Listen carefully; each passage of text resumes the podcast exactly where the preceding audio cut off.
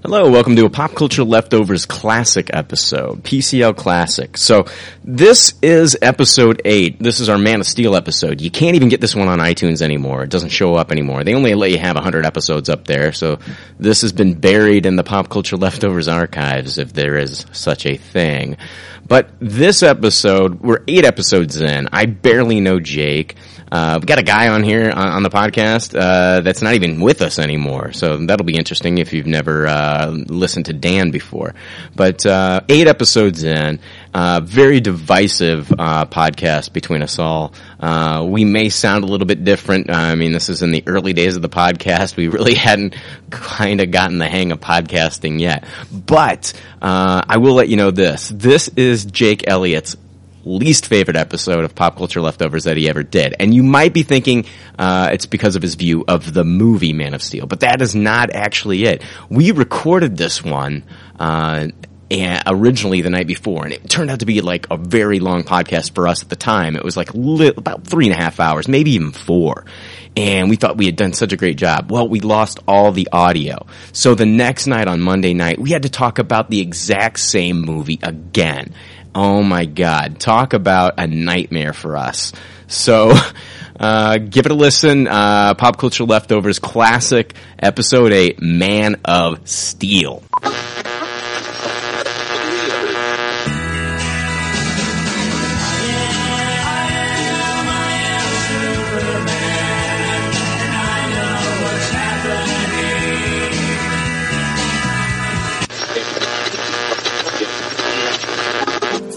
But they call me the Superman lover, yeah. Say they call me the Superman lover, yeah. They call me Superman. Beat tall hoes in a single bound. I'm single now. Got no ring on his finger now. I never let another chick bring me down in a relationship. Save it, bitch. Babysit. You make me sick. Superman ain't saving shit. Girl, you can jump on Shady's dick. Here I am, doing everything I can, holding on to what I am, pretending I'm a superman.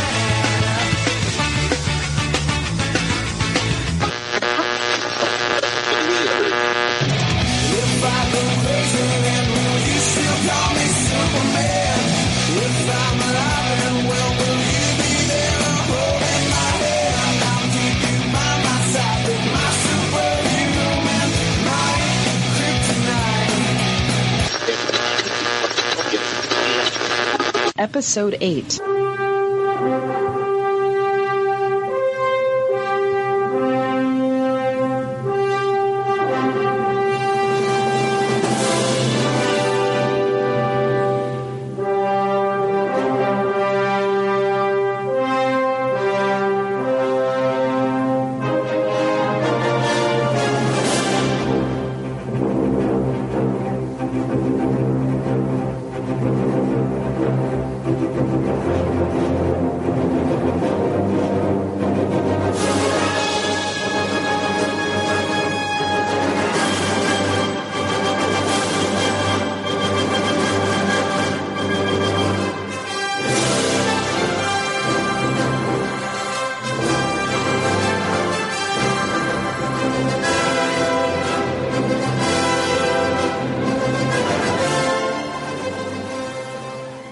There's already like seven million podcasts talking about pop culture and all that.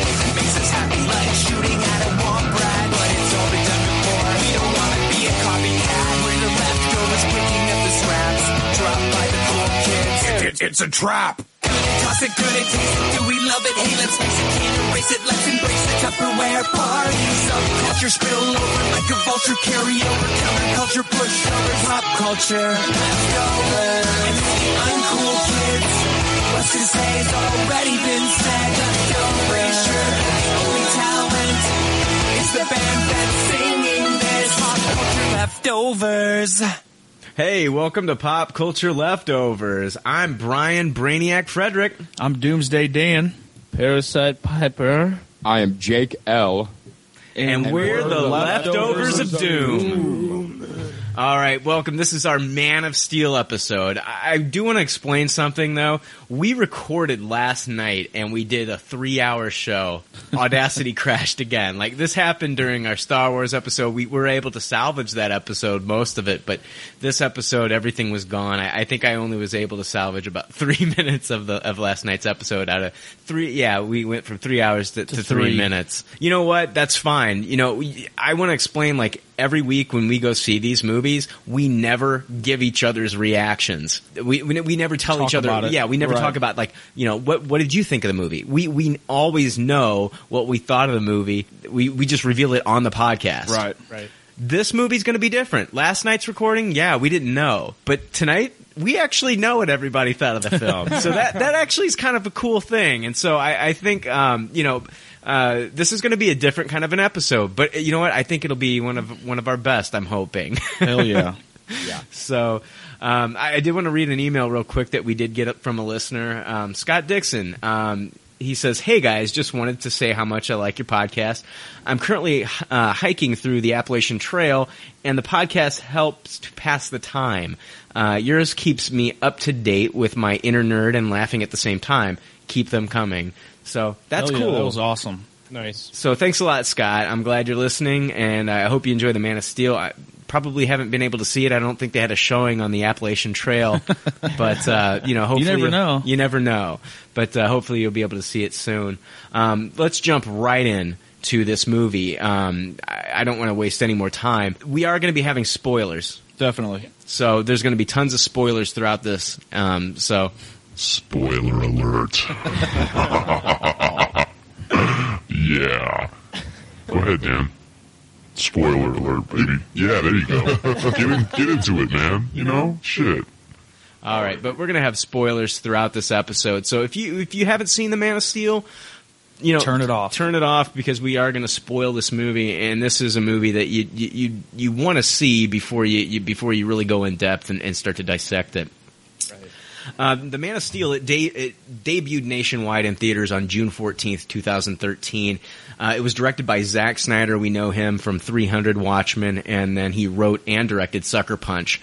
Now Ben Affleck actually turned down directing the film because he wasn't experienced in VFX shots, uh, saying a lesson I've learned is not to look at movies based on budget how much they'll spend on effects or will they, or where they will shoot. Um, story is what's important. So, um, yeah, I, I didn't know honestly that Ben Affleck had been offered this. No. Ben Stiller. I said Ben Affleck. Oh, last night was Ben Stiller. Did I say Ben Stiller last night? No, I don't. I think you said Ben Affleck. Right. Oh, Yeah. well, I'm confused. yeah, I was talking about Ben Affleck and Argo. That's why you and- brought up Argo, and I was looking at you like kind of Okay. That's weird. All right. Oh well, that Ben Affleck turned Ben it down. Affleck turned it down. Yeah, you know. That qu- that's an interesting quote. It makes him sound like he didn't like the story. No, no, quote no, that- no, no. It doesn't sound like that at all. Actually, it sounds like he uh, said he wasn't. He they, he turned down directing the film because he wasn't experienced in VFX shots. Okay, well, his quotation that you read made it sound like it had nothing to do with that. Sure. Well, there's a lot of things that he did that came into play when he said that. He said a lesson I've learned is not to look at a movie based on budget, how much they'll spend on effects, or where they will shoot. So, th- Jake, they haven't written a story for Justice League yet, and he turned directing that down too. So it's not That's like he true, got a yeah. script. The script that was supposedly being written by Will Beal was thrown out. Hmm. Just like your statement, I threw it out. the movie uh, executive producer was Christopher Nolan. Right. Uh, the movie was written by David S. Goyer. Uh, David S. Goyer and Christopher Nolan, they both did the, the three Nolan Batman films that we love with Christian Bale. Yeah, and they talked about doing this during, I, I believe, Dark Knight Rises. They started Yeah, I think I read talking that about like, too. hey, I have an idea for Superman that's kind of different from Right. what you know you've seen before. I thought it was interesting. David S. Goyer, they asked him like if he wanted to write another, you know, uh, movie. He- His first choice was uh, he went directly to Wonder Woman. Right. That he would like to tackle that. Huh. That'd be cool. Yeah. Um, Hans Zimmer did the musical score for this film. Uh, I, I thought it was amazing. Amazing. Yeah, best part Very of the well. movie. It's so it's so subtle and so he's just so great with the atmospheres, you know, and painting the emotional like, Right. undertone to what the the scene is. So yeah, I loved it, man. Is it as epic as the John Williams score? in its own way, I think it is really. It's different, you know. But for what it it's does, I not think- Superman's. What, what do we call it? It's not his anthem though. Yet. No, there's no anthem yet. No. Yeah. I don't think. I think Yeah. we'll get there. Uh-huh. yeah. We'll get there. I mean, I mean, Brian, you saw it three times. Can you hum any of it? I actually can. All right. All right. I actually can. I, I actually Dan knew this yesterday before we recorded yesterday. Yeah. I had the song playing on my computer Yeah. to He get was- me he pumped was up for jamming this. out. I was, and I've listened to the song multiple, multiple times. That's the sign of a good movie for me. Right. Yeah. Is like when you leave the theater and and, and, and that song is playing in your head, like Avengers. That happened with me. I, I would play that Avengers Oh, Over that and over. theme over and over Yeah. in my head, and I would get chills just thinking about it. So right. um, You, mean- you mean the Soundgarden song? no, not the Soundgarden song. Well, you know, w- it was Spider-Man 2. They they Right. that you love Spider-Man so much, and they had the Nickelback song. Right. So, Oh, Jake, my I'm sure God. that was something that you you were just jamming to some Nickelback, He still plays that soundtrack. It's only. hanging out in the trailer park, listening to Nickelback.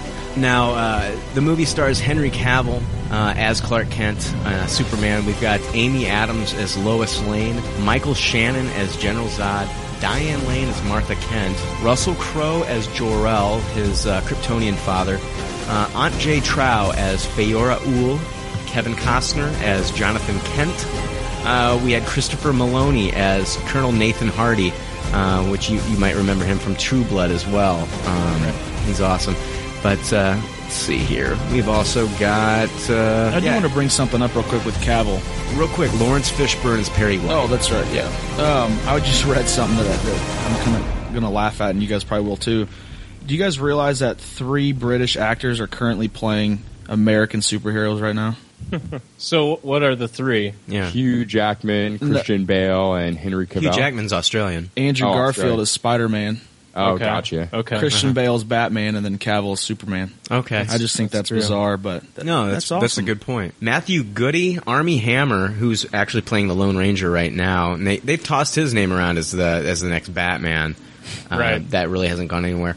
Now, uh, Matthew Goody, Army Hammer, Bo- uh, Matt Bomer, Joe Manganello, um, Zach Efron, and Colin O'Donohue were on the final short list for this lead role. Jake probably would have liked the movie if Efron was playing it. They could have had Toby Maguire play Right. Superman. Who who was in the running for Batman? You said Ar- Army. Army Hammer. He's Yeah, uh, okay. he's playing the Lone Ranger. He also. Do you remember the uh, Facebook movie? Yeah. Yeah, He yeah, was yeah. the the he was the twins. Twin, he was right. both of them. He acted as Okay. both of them. One of the best names in He, he- all of. he was also in one of my favorite shows, Reaper. He played uh, Morgan, the Devil's son. okay. So for fans of Reaper, I Ca- could see him being the Batman. Totally. Uh, yeah, me too. Uh, well, let's wait and see how he is at the Lone Ranger first. Right. You right. know, um, Cavill was runner up to get the part of uh, James Bond in Casino Royale, Mm-hmm. but that part was eventually taken by Daniel Craig. I thought that was kind of cool. Um, Julianne Moore, Lisa Rinna, Jodie Foster, Celia Ward, and Elizabeth Shue were considered for the role of Martha Kent. Right. Uh, we had Vigo Mortensen; he was considered to play General Zod. Which would have been amazing. Uh, I think not to take away from Right. Shannon. Not to I, I take think it away. would have been better. I think it would have been cool. I don't know. I He's don't got know. the look. He's got the intensity. I'm not going to. Well, I won't. You know, talk about it too much. You know, yet. well, they're talking about him possibly being Doctor Strange, in Which a, would in be a Marvel awesome. movie. Yeah. but Even uh, better. Yeah. If you're familiar with uh, Hell on Wheels, I would rather have Anson Mount. Yeah, right. I haven't seen that. do but it. Do no. it. Go to IMDb, check him out, look at him. He he just looks like Doctor Strange. Okay. uh, from Hell on Wheels, that AMC show. What was that name? Uh, Anson, A N S O N Mount. Mount. Okay. Um, uh, Russell Crowe is now the second Oscar winner to portray Jarrell after Marlon Brando. Um, Right. Crowe once had a song with his band, uh, Russ LaRock, entitled "I Want to Be Like Marlon Brando." That's awesome. I just think that's really cool that you know he kind of you know stepped into that role in this movie. We have A- Right. Amy Adams who plays Lois Lane, uh, and she had previously appeared in a season one episode of Smallville, which also detailed the Superman story. That's pretty neat. that Yeah. They got her for that. Yeah, I think she played uh, in that first season. She was uh, she played kind of like an overweight girl in that in that uh, in that one. Right. Yeah. Yeah, I remember that. Yep. Um, the estimated budget for Man of Steel was two hundred and twenty-five million dollars. So two twenty-five. Two hundred and twenty-five million dollars. Okay. Uh, this movie had a runtime of two hours and 23 minutes. It was originally uh, three hours long. So they have three hours of film, actually. Snyder cut it down to what we saw this weekend. Mm-hmm. Um, I mean, could there be a director's cut on the horizon? I mean, I think I there, hope so. I, think there could. I mean, you look at what you know Zack Snyder's done. He's not against director's cuts, right? they're going to make this movie longer. so I think maybe you know, he- like with Watchmen, Yeah. they had like a uh, you know four disc and a five disc Watchmen set. So they'll probably have like a you know maybe like a three four disc Superman set. Mm-hmm. Mm-hmm. Holy shit! I can't wait. I can't wait. I'd like to read the Man of Steel official synopsis. Uh, in the pantheon of superheroes, Superman is the most recognized and revered character of all time. Clark Kent Kal-El is a young 20-something journalist. In the movie, he was 30-something, so this is an older synopsis. Uh, 20-something journalist who feels alienated by powers beyond anyone's imagination. Transported to Earth years, transported to Earth years ago from Krypton, an advanced planet, Clark struggles with the ultimate question: Why am I here? Shaped by the values of his adoptive parents, Martha and Jonathan Kent, Clark soon discovers that having super abilities means making very difficult decisions. When the world needs stability the most, it comes under attack. Will his abilities be used to maintain peace or ultimately used to divide and conquer? Clark must become the hero known as Superman, not only to shine as the world's last beacon of hope, but to protect the ones he loves. I also wanted to point out that um, I, I thought it was pretty cool in this movie that uh, Russell Crowe and Kevin Costner had both once played the part of Robin Hood. Yeah. Right. That is interesting. Yeah, that's that's kind of strange, isn't it? Right. It is. It, it, it's it's weird. Um, both his fathers uh, were Robin Hood. so I just think that's kind of cool. What's that, Jay? Yeah, I was gonna. I mean, there was three of them, right? There was wa- was it just called Hood? Was that the third like Robin Hood movie that Russell Crowe was in? Uh, no, I think it was called Robin Hood. Robin yeah, it was Hood, called okay. Robin Hood. The Ridley Scott one. Robin Okay. Hood. There was Called Robin Robin Hood, Hood. Prince of Thieves, which was the '90s Kevin Costner film. and then- Costner. Okay, Yeah, yeah. and then the the Ridley Scott, uh, you know, Robin Okay. Hood. Yeah. Yeah, you're right. Now, Joel, uh, uh, Superman first appeared 75 years ago in 1938 in Action Comics number one. It has that iconic cover of him Mhm. holding that uh, that The that Beetle. Or 30s what- car. Yeah, 30s car, yeah. Uh, he was created by two young Jewish men, Jerry Siegel and Joel Schuster.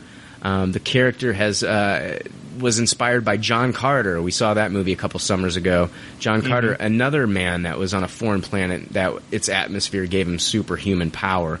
And here we are, seventy five years later, and we're still still loving the character of Superman. He's he's, he's pretty Yeah. much the i- most iconic. Um, he's the crown jewel. He's the granddaddy of all Yeah, superheroes. Right. So. No, I agree with that. Yeah. Um, let's talk about maybe. Uh, let's just let's just talk about the movie. Okay. Let's start talking. You about wanna the rate movie. it first? Yeah, we're let's still gonna rate it. give our Yeah. ratings. Let's rate it. Um, uh, Dan, I'd like to hear from you. You weren't on the program last week. Yeah. Like we all know what you thought. We all know Right. what everybody thought because we recorded last night. Like we said. And- Everybody knows that I gave it a hundred percent Tupperware. Yeah, my favorite superhero movie of all time. Uh, I loved the movie, watched it, uh, didn't want it to end, and you know I don't want to go into a bunch because we're going to talk about it here. But that opening scene was probably again the best opening scene to any movie I've ever watched. Right. You know I could have watched that story between the Krypton people and all that characters interacting for two hours. Hmm. I would love to see a prequel to that, and uh, I hope we get a little bit more information on that that that era too. The Right. next one. Uh, Jay, I don't know. Did you want to go next? Yeah, yeah, I'll go Sure. ahead. Um, I I also gave it a I gave it a Tupperware. I, I I wasn't really expecting to like fall in love with this movie, and for some reason or another, it it was just perfect for me um, as far as what I was looking for. I mean, I kind of was like uh, going into it being like, "Where's Batman?" You know, like where's he at? Right. and because I'm just so hung up on the Christopher Nolan Batman, I, I was like, I don't know how this is going to be as as good for me as that was, and it, it exceeded any Superman uh, movie I've ever seen, and I I would also agree that the best superhero uh, movie I've ever seen. And and like like Dan said from from moment one, like for them to just jump into the birth of of Kal El, Right. I mean, it, that was huge, and I, I was like, man, what an awesome choice! Uh, you're just sucked in; you cannot help but be like, fuck, okay, I this didn't is expect serious that. I know shit. you probably didn't either, you know, know, like, yeah. There's no Superman way. is being born. You know what I we mean? watched the So- birth of Superman. Right. It's Right. awesome. Yeah. Eh, Yeah, so yeah, for me Tupperware. I, I won't get you know too much right now, but God, yeah, Tupperware. Uh, I yeah, I also gave it a Tupperware. Um, I- it's I'm not going to say it's the best superhero movie I've ever seen.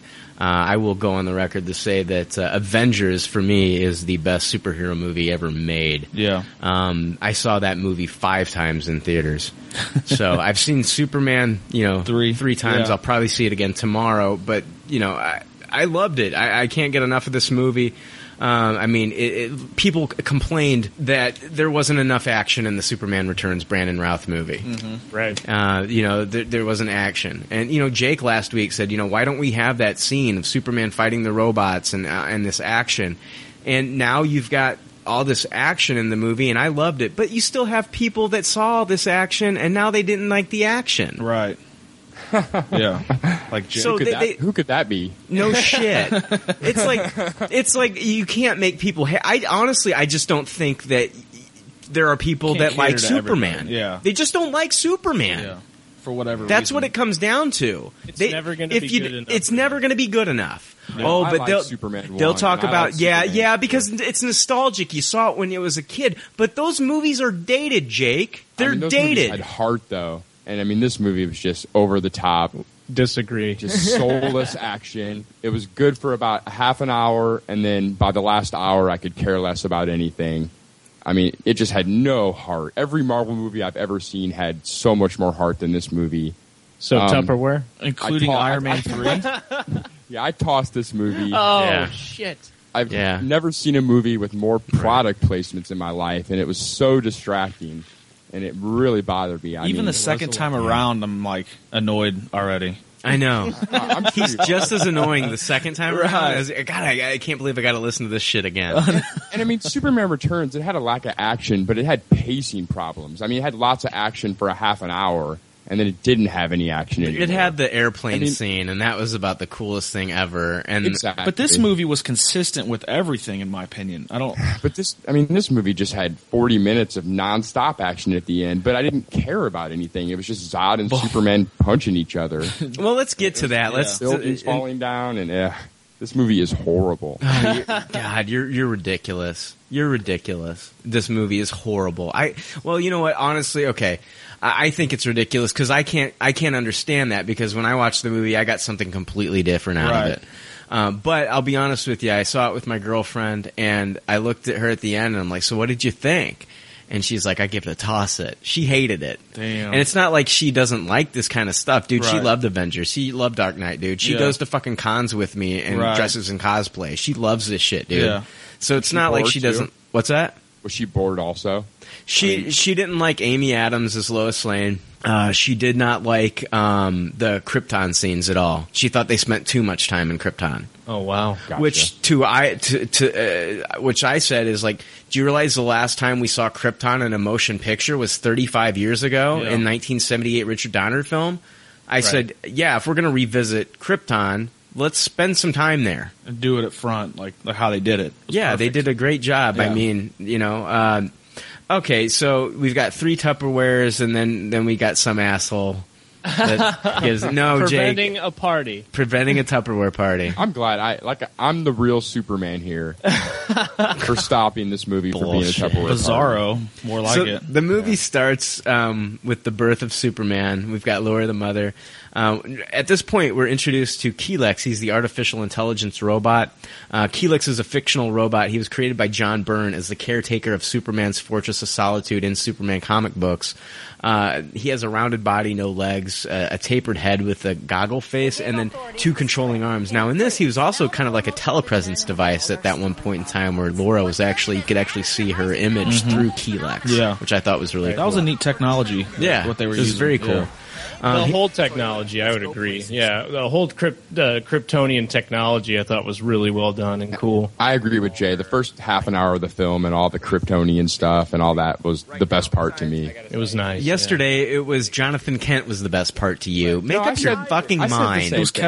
I said the first half an hour was my favorite part yesterday. I liked the technology and everything. Double speaker. I said uh, I like QS. He is. He- yesterday. Yeah. hmm Sure, Jake. Oh, no. Don't get sci-fi on us, Jake. I said yesterday up until Kent died in the tornado. I was enjoying the movie. hmm Do you remember the part in the movie where they found uh, Captain America's shield in the ice? I don't either. Because that didn't happen. I wish we could get That that. was- on I know. I tape. wish we Damn had it. that. Yeah. Nobody's gonna I understand. do want to. I do want to hear from a listener though this this next week that if you if you agree with Jake, I want to see Right. if there's more people out there that hated this. There are, movie. dude. There's a lot. This this is probably the most divisive. and that you're not 70 years old. This is probably audiences are split on this movie more than any other comic book movie I've ever seen. Yeah. You'll talk to one person that hated it, Right. and then you'll talk to somebody else that loved it.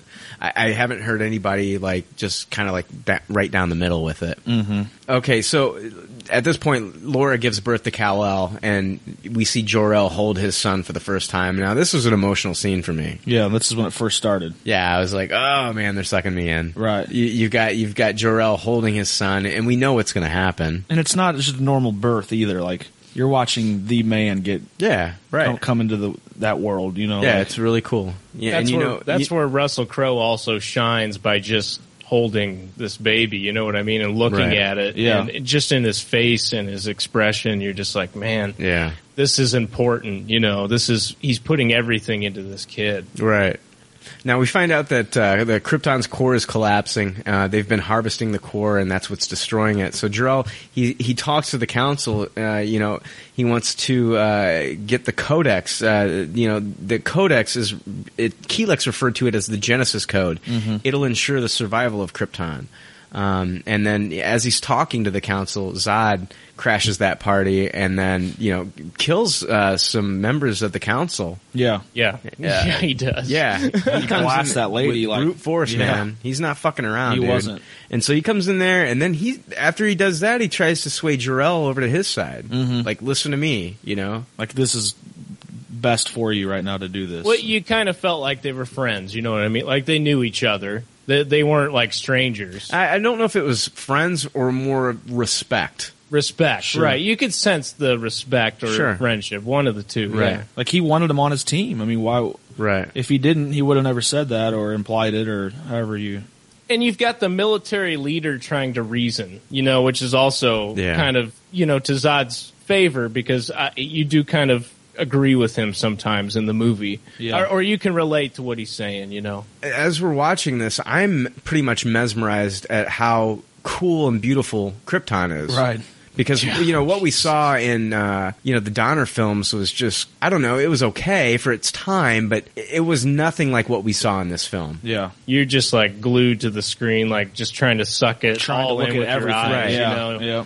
It's huge. He's so good with uh, Zack Snyder's so good. We with got the to see big some, uh, expansiveness. yeah. Oh, he is, and we got to see some animals in this too. You know, I different- thought the uh, creature that Russell Crowe rode was really neat. What That was, was a that called? badass scene. it was They- called Avatar. yeah. I'm just kidding. True. No, it was cool. I thought it was really awesome. It, uh, it, it, it uh, I, I don't know what he called it. He actually had a name for it. Yeah, like it was its name. I don't Yeah, remember I can't exactly remember. what it said. Uh, Zack Snyder actually said this on his vision of Krypton. I really wanted my Krypton to be this kind of special place that's immersive and totally different from Earth, but not unbelievable and ancient. I really wanted to give this ancient feeling to Krypton. I love technology that's rusty because it's so old. It's so advanced, but it's so old. That was the kind of world that I tried to create a dying world that's ancient and torn apart. And I think he did that.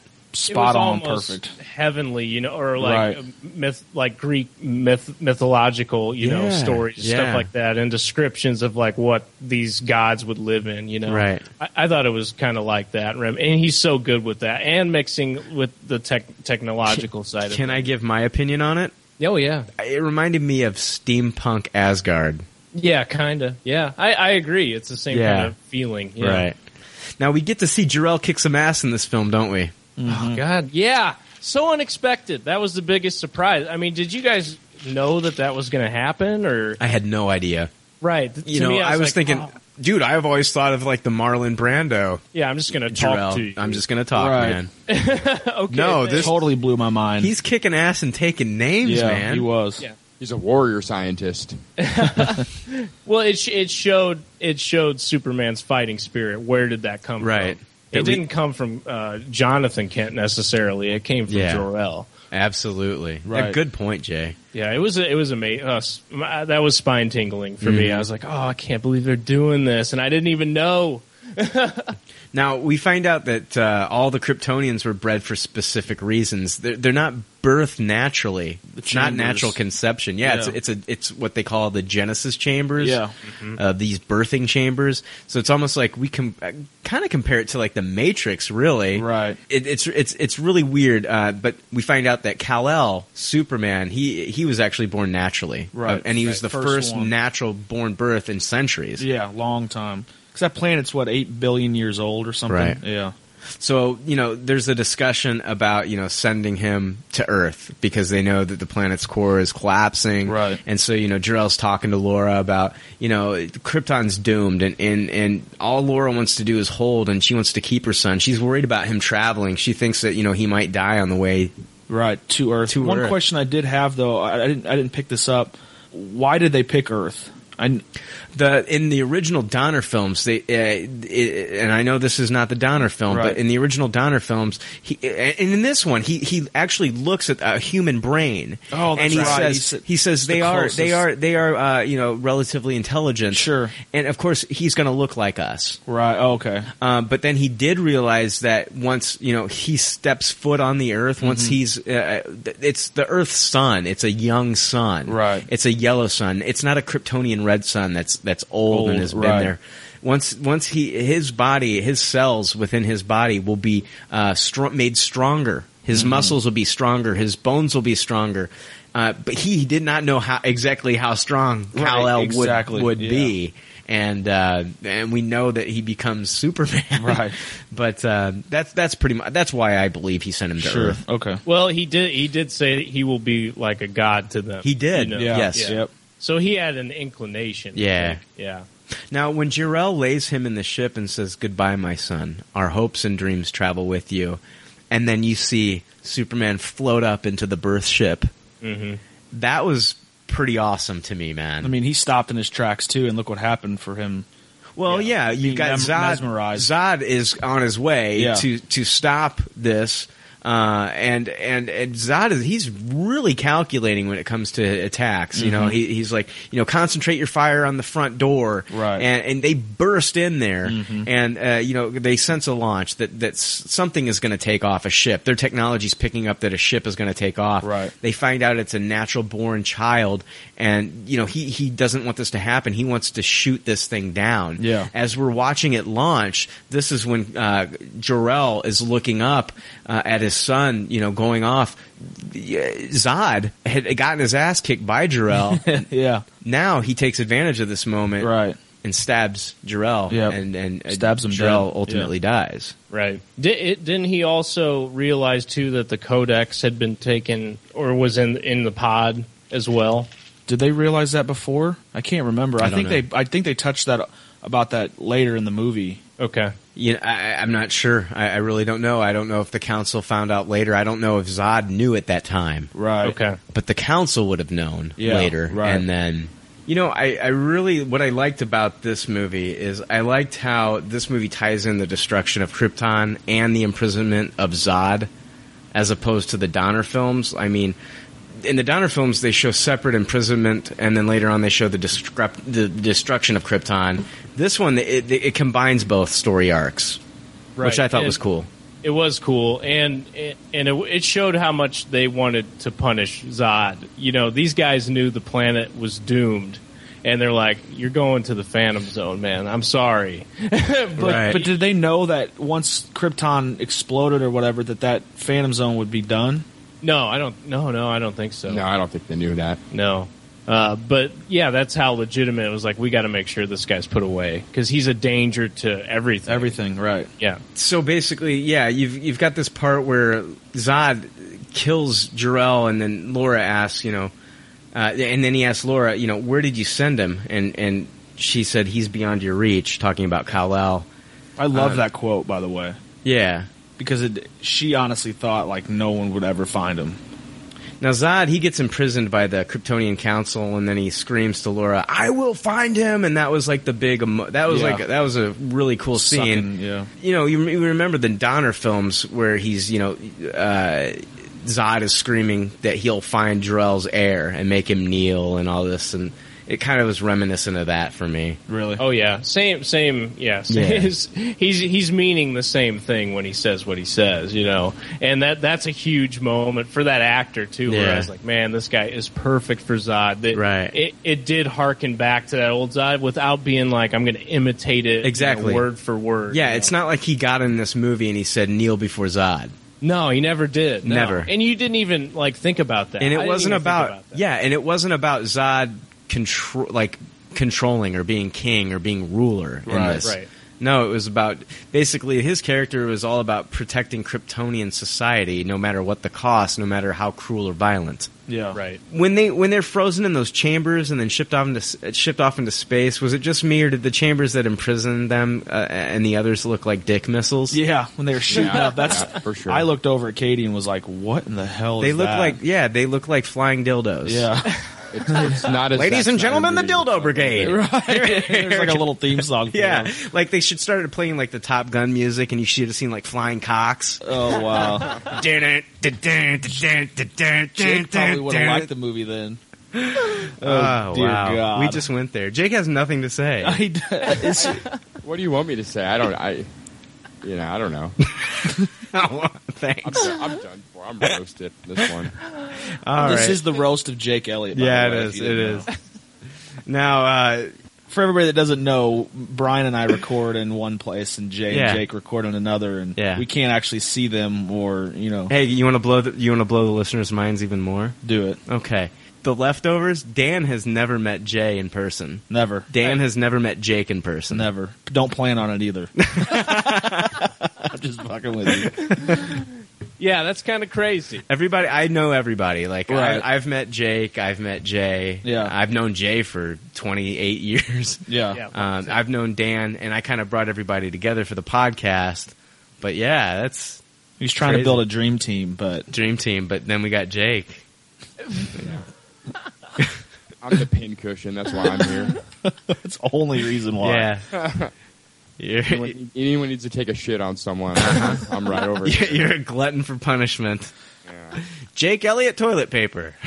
But we wouldn't want it any other way at this point. I No. mean, we, we make fun of people. on the We've show kicked. How 'cause many it's times did we kick Jake off the show? Seriously, Twice, Three, I thought. three, you've been fired three times. three strikes, and usually you're out. But Yeah, this is like It's different. some I'm kind of such a- new I'm- baseball. you know me. I'm such a softy.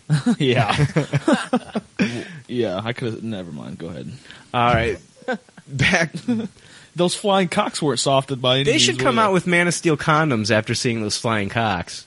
That'd be- yeah. It came out with every other product. Man of Steel condoms. Yeah. See, Jake didn't like the product placement. He acts like this is something new in movies. I know this is this No, is it- not it's this just isn't the over first. top. It was over the top. there was like There's four no or five movement. products that were I placed. know they showed a Sears in Smallville. Holy shit! Right. They showed a Sears in Smallville. They showed a Nikon camera. It was over the top. Oh, I know. ketchup. It was. They had a fucking uh, uh, tampon commercial halfway through the movie. Yeah. Like it, it just stopped, and they start talking about maxi pads. That was fucked up. Wasn't that weird? Yeah, they did. I mean, they did, but that I didn't. I wasn't bothered by the by product any means placement because as much it's- as you're you used were. to it by Yeah. this point. Just Yeah, because in- in some every- movies don't have it, when movies do have it, you look at it like, yeah. oh my yesterday God, on, like- on the podcast we recorded yesterday, Jake's like J.J. Abrams doesn't do it. right? He's the only one on the planet. that yeah. doesn't Was do there it. a fucking Carl's Jr. on the Lost Island? there was a I'm pizza? Just saying, it was over the top in the Superman movie. I mean, that's the drinking game for Superman. The movie is every time you see a product so placement, you're gonna take, take a drink. four I, shots. I just feel like Yeah. if you're a, if you're a sucker enough to buy into any of the products, then it's you know then you don't it- see me going out and buying a fucking eight hundred dollar Nikon camera I, because I didn't want No shit. anything they I placed don't. in I like front IHOP, but I'm not going to go eat IHOP as soon as I leave. We Right. don't even have a Carl's Jr. here, It was, Right. it was very distracting to me. and I work hundred feet from a Sears, so I see Sears every day. of- right. Yeah. It's not going to make me go. And you don't buy think anything. Superman when you see. Superman. I don't I- see. I don't understand Jake's thinking. Like he's watching this product, and it's taking him out of the movie. I don't, dude. I don't get that. The camera would the camera focused on the product placement over eight times in this movie. You're sitting okay. I'm enjoying the movie. You're sitting there counting product placement. let me ask you a question. You are. You No. must be the most boring fucker Let to me- watch a movie there's with. No dialogue. Superman's flying away. The whole thing. There's explosions going on, and the camera's focusing on the Sears sign still. Jake, let me ask fucking let me ask you a ridiculous. question. I can't believe that's what when, you got When out you're of it. watching a hockey game and you don't see the nineteen thousand uh, companies on the ice around the boards, does that distract you from watching the game? Not at all. Not for a second. It's kind of like Well- the same thing, though. It's not the same thing though. Other movies aren't like that. There's not advertising rings around other movies like there were in Superman. Okay, Jake, we're gonna sit down. We're gonna have a movie marathon. We'll prove you wrong. No, I mean in Spider-Man, he shoots his webs at the Dr. Pepper can. There it is. In the original Superman, James he flies Bond? into the- he flies into the Coke sign. There it is. James, Bond. every movie is James every scene. Hold on, Jesus, shut up. In James Bond, in James Bond, everybody in that movie has a Sony Ericsson phone. Or Is that driving an- weird? or driving an Aston Martin car? Is that It's weird? That everybody. So you know what? Maybe maybe you're right. Maybe maybe it's weird that they had different products in this movie uh, as opposed to just Sony Ericsson phones the entire movie. The only phones they had were Nokia phones. Well, I didn't notice. What's the difference? I mean, uh, right? It's in every movie. Yeah. Yeah. It's it's not as over the top as in this movie. I, I agree. I disagree. I Let's disagree. move on from This product movie made placement. on from 170 product placement. million. We're going to Yeah. talk Before they 45 sold a minutes on single Sears. Right. 170 million dollars were made before they sold a single ticket for this movie, just in endorsement deals alone. Whatever. It's true. Whatever. Whatever. It's it's, ridiculous. it- no, It's it's, the biggest ridiculous. sellout movie It's since ridiculous the that war. that's the only thing you got out of this movie. You Well, what s- else was I supposed to get out of this joyless piece? You are a soulless fuck. Now shut up and we're gonna move on with the rest of the film. I'm getting sick of listening to product placement bullshit. That's exactly how I felt after two and a half hours. Oh, ridiculous. I agree, Demon. It's So- Mr. Demon, damn it. Superman lands on, you know, he lands on Earth. We we don't really see that scene of Martha Kent and Jonathan Kent finding him in the No. field. Th- It's just implied, which I Right. thought was cool. Which we is don't need to fine. see it again. Yeah, we don't need to see that. Um, you know, but they do show him as a child not knowing how to hone his powers. He- You know, there's that scene of him uh, at school, Great and uh, scene. you know, it's like his super hearing and X-ray vision. They're all making him go crazy, and he runs out of the classroom into the closet. And we get that emotional scene of Martha Kent coming into the school, and she and and she said, and then you hear Cal El uh, Clark say, "The world's too big, mom," mm-hmm. and she says, "We'll make it small." that was another emotional scene for me. You know, the mother touching out to the son, reaching out to him. You know, here he is, like this, this, In front of everybody, too. Yeah. It's not like they were alone. right? You know, But didn't it feel like they were? yeah, in a Well, way. Yeah, kind of. The way they shot it. Yeah, The X-ray vision right. when he was in that closet, I thought was was awesome. And he used the heat. I loved how he used the heat from his eyes, even as a kid, and Yeah. it made the doorknob. Door hand- yep. Yeah, that was cool. It, it was yeah, it was just a good example of how uh, when he was younger, the reason he's so kind of messed up is because of how sensitive he was, because he Right. has all these powers that really enhance kind of our natural senses that we would have if we you know could be like that. Yeah. that's all it is. Is like an uber sensitive human being, and Right. that kind of shows why he's so conflicted or he has this inner kind of darkness. You know, Mm-hmm. Yeah. Now the bus rescue scene. Um, you know, we're first introduced to uh, Lana Lang. Like everybody saw the bus scene in, yeah. in the tr- in the trailer, so that's no, it's not like s- like new, Right. But we're introduced to Lana Lang w- real quickly, which I thought was really cool. Yeah. Uh-huh. Um, th- this is where a young Clark Kent. This is like pretty monumental. This is like I think the only time this is ever going to happen in a Superman in, in a Superman movie. Um, young Clark Kent gets called a dick splash. Right. That was new. Another dick reference. I'm surprised Jake didn't go. That was my favorite part of the movie. or that was that par- was that product placement for a, a drink called Dick Splash. But what's cool too is he did let Very it- clever. he he let it slide. You know what I mean? He was already because of Jonathan Kent. He was already that kind of person. You know what I mean? He knew he could he was mentally tough. he could destroy this person. He Yeah, already right. knew that. And yeah, he was mentally tough enough to be like, "No, dude, just leave me alone." You know, Right. He just let it go and saved his life. So now it's like we had that scene that we also saw in the trailer. Like you know, our boy saw what your son did, Right. and Trying so to pry something out of him. as that's happening, you know, Jonathan takes him out. You know, and they're talking at that uh, you know behind in the truck. um, at the back of the truck, and, and he's like, "This is the part where." You know, Clark says to Jonathan, "What am I supposed to do? Just let him die?" Yeah. and it was really controversial. Everybody heard Jonathan Kent say maybe, maybe, right? yeah. Have you ever heard him say something like that before? Like even in the comics where Right. he was that blunt about, No. like, well, maybe.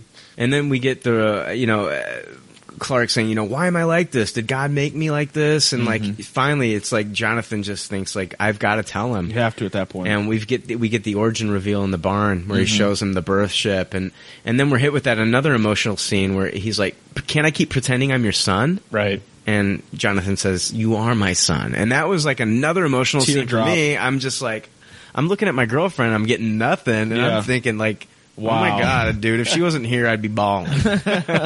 I was trying to hug the guy closest to me, but you know, I couldn't reach him. But I was reaching out towards him because I was like, "Man, fuck, Kevin Costner." People don't- I, I, Jake- I'm not a huge Kevin Costner fan. Yeah. But damn it. Yeah. That scene. Yeah. I actually Yeah. thought that was a pretty decent scene myself. That was probably one of the best scenes in the movie to me. Oh yeah. Whatever, Dick Splash. all right, all right.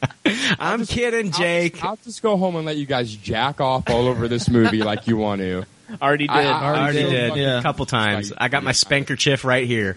I, I'm I'm just really confused by all three of you. To be honest, I just don't understand. It makes no sense to me why you like this. Shit. It makes no sense to me why one person can listen to it, uh, watch it, and, and not like it. I don't get it, man. It's cool though. Whatever. Everybody, it's all subjective. Yeah, I, I agree. I agree. It's all subjective. I got different things out of this movie. There's different emotional beats in this movie that hit me and sucked me in. So when you did get to those climactic scenes, they meant that much more to me. Right. Because I'm not a soulless asshole. well, I'm sure if Abrams did it too, you'd like it. Oh yeah, ridiculous. or Shane Black because he tasted that shit. didn't he? Right, He yeah. loved that Iron Man Eat three. Oh, just the tip a little. you know? Man 3, it was good. Um, yeah, I'll give it a taste it. I'll give it a taste it. Licking the tip of that. I stand by it. I compared to this movie, Iron Man Three is a Tupperware to me. Oh no. my god. Oh no no no no. I'll give Iron Man 3 a taste it. that was a good movie. Yeah, I'll watch it again. Yeah, the, the Mandarin wasn't the Mandarin. what a great twist. What a wonderful twist. It's all subjective, but I'm. It is all subjective. I, I got something completely different out of this movie than you did. You know, we can all watch the same thing. You know, I mean, uh, let's say Pacific Rim comes out, Oh, Yeah. and I hate it. Yeah. That would blow everybody's mind because I've been like jazzed about this movie. Or it's like that movie I didn't see that I hated, After Earth. Like, you know what? Honestly, you can hate that movie and not even see it. right. Thank you. Finally, you guys are agreeing with me. It's fine, You- dude. You guys go back to jacking off about the movie. Okay. I'll sit here again. So now, you know, we've got the now Clark. We see Clark working as a busboy in that diner where he Mhm. overhears the two military members are talking about an anomalous object in the ice. Uh, Right. At the same time, you know, the there's that waitress. Um, she's being harassed by that trucker. Mm-hmm. Did he grab her on her ass or something? Yeah, he like Yeah. patted her ass, Right. and, and she's like, "Don't," and you know, uh, you know, Clark stands up to this guy, and everybody's kind of laughing at Clark as he's getting like the the the beer dumped on his head by Right. the trucker. Right. And didn't wasn't that reminiscent of the Donner Superman two film, Jay? Yeah, and uh, totally one of my favorite scenes as well, which I was so happy that you know they they didn't copy it again. Like Right. nothing was copied or spit on in this movie. I felt and and it harkened back to that scene, which was so hilarious, where Yeah. you know you have this stupid ass trucker or whatever, same kind of situation almost, but with Mhm. a, yeah with a waitress too. Yeah, Right. And- Yeah. He did Yeah, it with so Lois. it was he, he was great. trying to you know flirt with Lois in the Right. original. Yeah. And then he like demands something from the waitress, and and in this one he grabs her ass. So it's the same kind of situation where it's like, Right. you know, Yeah. Again, he could destroy this guy if he wanted to, and he's just politely like, "Hey, man, come on." So Superman, you know, like he he tries to push him, and when he pushes him, it's almost like he hits hits the brick wall, Oh, Brick Oh, man. wall, It's yeah. like so uh, that was pretty cool. Um, you know, the trucker gets a real big surprise when he steps outside. yeah, we won't we Right. won't mention it, but Yeah. he did destroy him in my opinion. yeah, yeah, yeah. He, he, made his point Yeah. very clear. Very he clear. probably shit himself. In that next scene when they show him walking away, like where, was- he wasn't looking for a cab, was he? He was just kind of like walking away. Who? The oh, trucker? Clark? Yeah. No, Clark was Clark had heard about the anomalous object. Right. And he was trying to hitch a ride. Yeah. Up there to get work so he could find out what this is. Right, right. Because he thought that maybe this had something to do with, With his history and all that. Right. And and, yeah. and and we find out that it actually is an ancient Kryptonian scout ship, Ship, yeah. that's been trapped in ice. And it's surrounded by 18,000 year old ice. So it's been there for for 18,000 years. That's crazy. Right. Now, Yeah. Jay, does this reveal any Easter eggs? Yeah, this is actually a big one that I think uh, a lot of people overlooked or or didn't really think too much about. Sure. Where where you you, you know that Clark had to have uh, uh, used his heat vision to tunnel into this area Yeah. to get to Yeah. the ship. Right. And once he gets inside, you know, he's kind of looking around trying to figure out what's going on. And he, he comes across these stasis pods, um, like you would see in like Aliens or something Yeah, like that, the, the yeah, movie. The same kind of thing. These- yeah, like these a beings cryogenic. travel- yeah, they they Sta- travel across Yes. space, and so you know this is a Kryptonian ship. He realizes it, and he's seeing these pods, and Uh-huh. you see dead bodies, but one pod is open and there's nothing in it. Uh huh. And so the Easter egg is we're looking at Supergirl, who has been on Earth way longer than Clark. She's Uh-huh. older than Clark. Uh, a- and so that that is some something that was overlooked because you don't really think about it watching the movie. You, you're not really like, oh, Supergirl, Supergirl, Right. exactly. But, so you you, know- think about her origin, and and then you're like, oh, okay, yep, that makes sense. In in the Man of Steel preview comic that was written by David S. Goyer, who also wrote this movie, uh, Right. th- it shows a group of Kryptonians escaping the dying, dying planet of uh, uh, Krypton, and it's led by Dev M. Um, the ships uh, in the comic book they match the exact same look of the ships in the movie. That's cool. Interesting. So uh, a Kryptonian on the, on board the ship in this book Mhm. is Kara Zor-El, which is we we know her as Supergirl. Um, Right. so as the movie is taking place, she exists in this universe, which I And- think is and- cool. Pretty neat. Yeah, that's a neat neat fact. I think you've brought this up before, Brian, Uh-huh. but it's about time for some super heroines, you know, some strong women. Yeah, some strong female characters. I mean, can you imagine? I, I, I, I would be excited to see her in a sequel, you know? Yeah. If they that made a was a sequel- Supergirl Ooh. movie back in the day. I never Yeah. watched that one. No. Did you watch No. that? Anyone? I- it's really campy. Yeah, Yeah. I remember Supergirl movie back trying. in the day. I The 80s tried one. to watch it. Yeah, when I was Yeah, a it's kid. really campy. Yeah. Um, but yeah, I think that I think that uh, it needs to be done, or at least introduce the character into the film world. Right. I think it'd be awesome. hmm This is when Lois Lane and Yeah, we're introduced. Uh, uh, Superman actually meets Lois Lane for Right. the first time. Yep. Uh, Lois Lane, she follows him in there, and uh, at this point in time, she she's encountered by uh, something that looks like Kelex. It's not yeah, Kelex. Right. She takes a, f- a photo of him with the flash that goes off. She thinks it's cute or something. Right, Yeah. right. so you know, uh, all, this thing starts to attack her. Yeah. with uh, it, w- it almost has like kind of like a like like whiplash from Iron Man Sure, Two. It's right. got like those whips, and it Yeah. just starts to whip her. Um, it- Hits her in the abdomen or something. hits her in the right? abdomen. Yeah, She starts yeah. to bleed, and this could be a fatal fatal uh, injury. Right. Um, you know, Kal El shows up. He hears her screaming. Yeah. Turns around and goes out. And then he crushes this thing, and then uh, to heal her, he cauterizes the wound with his heat vision. Yeah. Immediate reveal, yeah. Right. There's no messing around about whether Lois Yeah. knows. he says who I can she- do things that other people can't. Right. Yeah. That Right. was cool. Right off Cool the bat, quote, yeah. You know, and Could then- you imagine saying that to a woman? I mean, and actually being able to back it up. Yeah. Yeah, for sure. I think that's when the love started for those two right there. yeah. Well, plus he's. I mean, he saved her life. I mean, Yeah, he did. And he's this amazing thing that, you know, and she's a reporter. You know, Right. she tries to find out what's going on. She wants to know all about this dude. Now, before all this happens, though, I, I did forget to mention that you know Superman he meets uh, Ghost Jarrell by inserting Right. the command key Command into key, the scout ship. Um, Jarrell starts answering a bunch of questions that Kal El's had on his mind. Uh, you know, after he starts talking, explaining, he explains the demise of Krypton. Um, you know why he isn't there with him. Right. Um, you know why you know why he didn't leave Krypton. D- did you guys notice that the birth ship in the presentation? Remember that like it was kind of like that presentation that Jarrell gave with that Kryptonian technology. Yeah, like the It's slideshow kind of like the almost, liquid yeah. metal that would show like the slideshows. Yeah, it's like Yeah. a Kryptonian pop up book. Right. Uh, did you guys notice that the the the um, birth ship that they showed in that illustration l- looked exactly like the spiky birth ship from the original Donner film. Oh yeah, for sure. I mean, it, it was yeah. I think it was an homage to that. Yeah. And, I mean, it could have been explained just as like fiery entry into Earth. You know what Yeah. I mean? But at the same time, it was the same Yeah. shape and it had all the spikes. the on the spikes. sides. yeah, it was really cool. I was like, that's that's that's from the Donner film. I know that the the ship in, that we saw in this film didn't look like that, Mhm. so I just kind of thought that was cool that they threw it in there. Yeah. Oh yeah. Yeah. At this time, Jarell reveals the Superman suit. Yeah. Uh, he talks about the symbol actually meaning hope. So the S symbol means hope. Now, the idea that Superman's S shield means hope actually comes from Mark Waid's Superman Birthright series.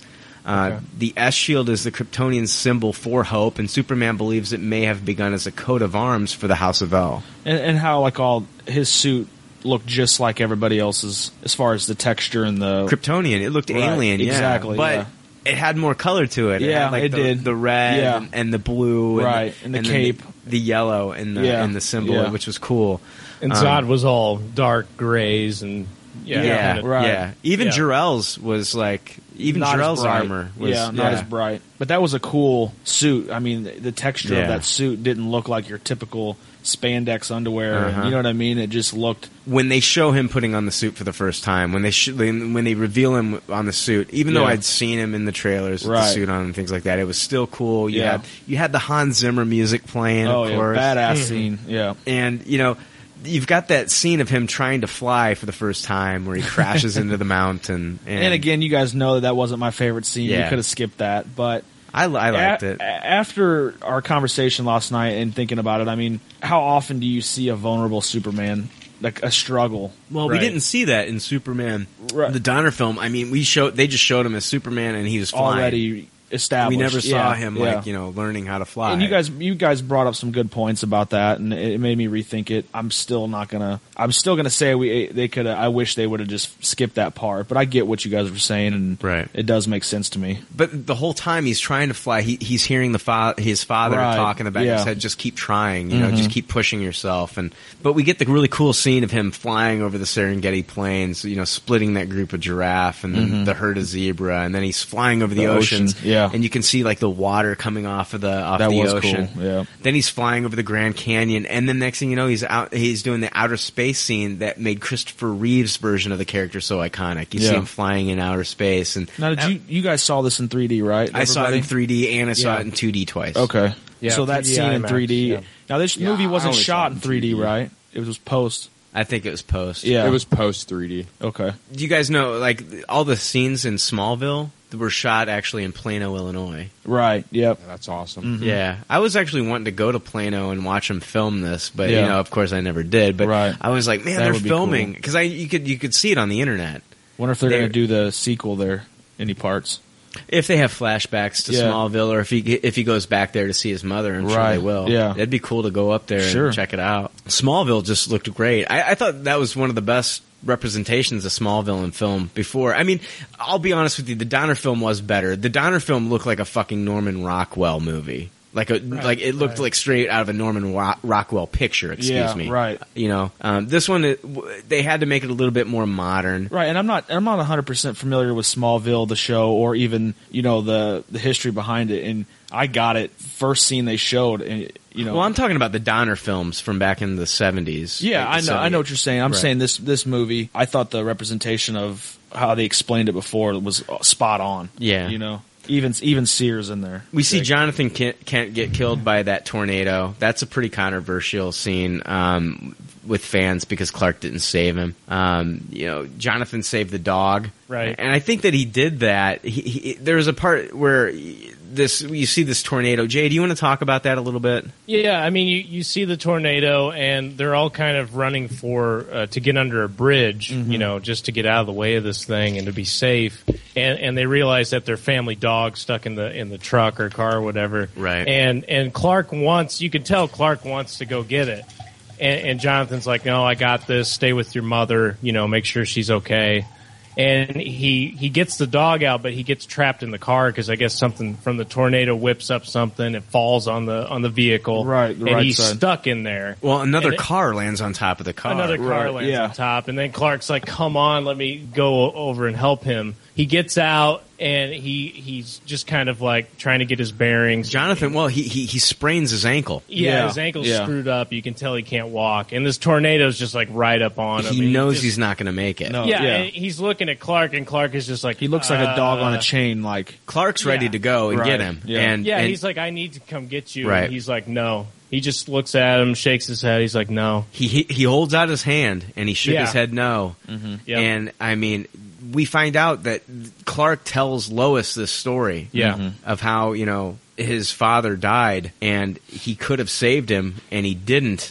Right. And this is what pretty much makes Lois Lane not tell the Daily Planet, Planet, right. that she's found basically, you know, who who this guardian angel is that's Mhm. been protecting all these Yeah. people. Yeah, yeah, he's like the world is not ready, and, and I realized Right. that the day my father sacrificed himself, right, uh, to make sure I wasn't seen, Right. You know, which was just gut wrenching for me. Mm-hmm. So when Superman turns on the, the when he uses the command key in the in the scout ship, it turns on kind of like a beacon, and uh, Zod knows where he's at now. Mhm. And so, how I mean, seriously, how eerie was it when the power went out on the Kent farm, and you see Zod on TV repeating, "You are not alone." It, it was just like any. I mean, I would relate it to Signs almost. Yeah. I, I mean, I, I thought Signs was great, and it kind of reminded me of that. Where it, where it felt like that if that was what was going to happen, if they that actually happened, that is Yeah. what would happen. Your power would go out, and then and then to see Zod broadcasting, Mhm. you know, and telling people that you are not alone. I mean, that's I would imagine that's kind of what it would go like. You know? Right. You know, Zod's presence as an alien was actually introduced before Superman was even revealed to mankind, which I thought was cool because it has it's ma- it forces you know Earth to uh, deal with like uh, extraterrestrials and aliens first, as And- and it opposed to forces dealing them with to make a decision. Yeah, you know, like yeah. you said, l- uh, he was seen 1st Mhm. Zod was seen first. So, are they going to worship Zod as a god, Right. Or are they going to go with Superman, right? And his ideals, you know. well, and then Zod he he's requesting that they turn over Kal El to him. Yeah, and they'll be safe, Right. And, and nothing will happen. So Right. some people are like, "Yeah, okay." Sure. This is where we get that really cool pivotal moment at, at the church scene.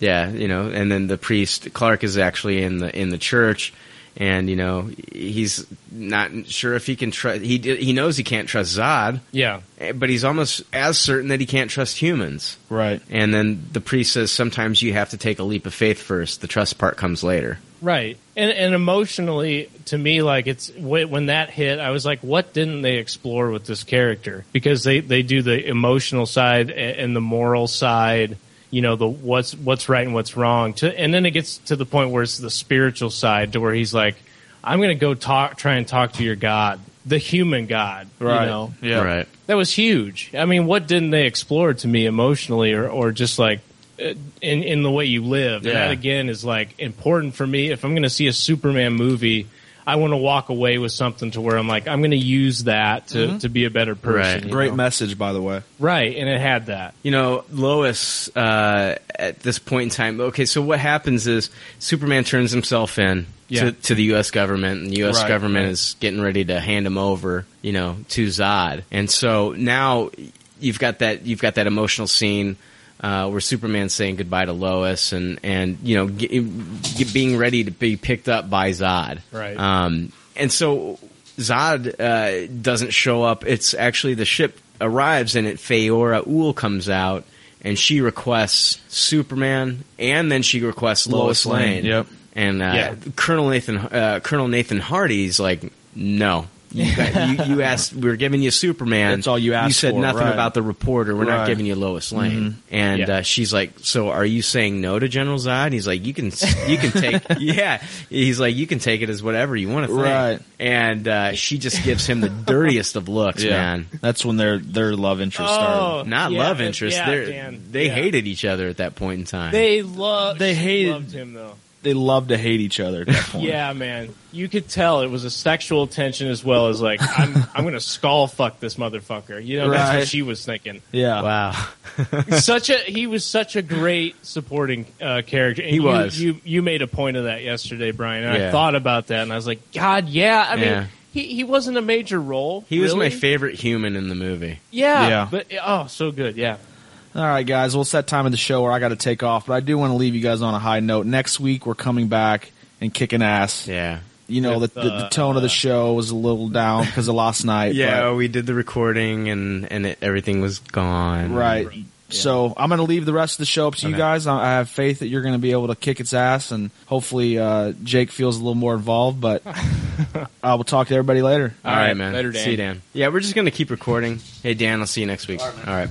So we we get the scene now. We're in the movie, the part where uh, Lois and Superman they're on the on Zod's ship, and they're and they're going up into uh, outer space, and they're gonna go onto Zod's what is it like his space station? That's like well, yeah, he has like a mothership. Yeah. and and they they actually bound Superman at this point, right? Right. Yeah. Yeah. And because he couldn't adjust to the the atmosphere within the ship, so unlike Kryptonite, you had uh, he, he had this problem of weakness due to the atmosphere of the ship because Yeah. it wasn't like Earth's. exactly. And That's a then- good point, Jay. And then he gets yeah, and which I thought was cool because he didn't want to use kryptonite for this movie.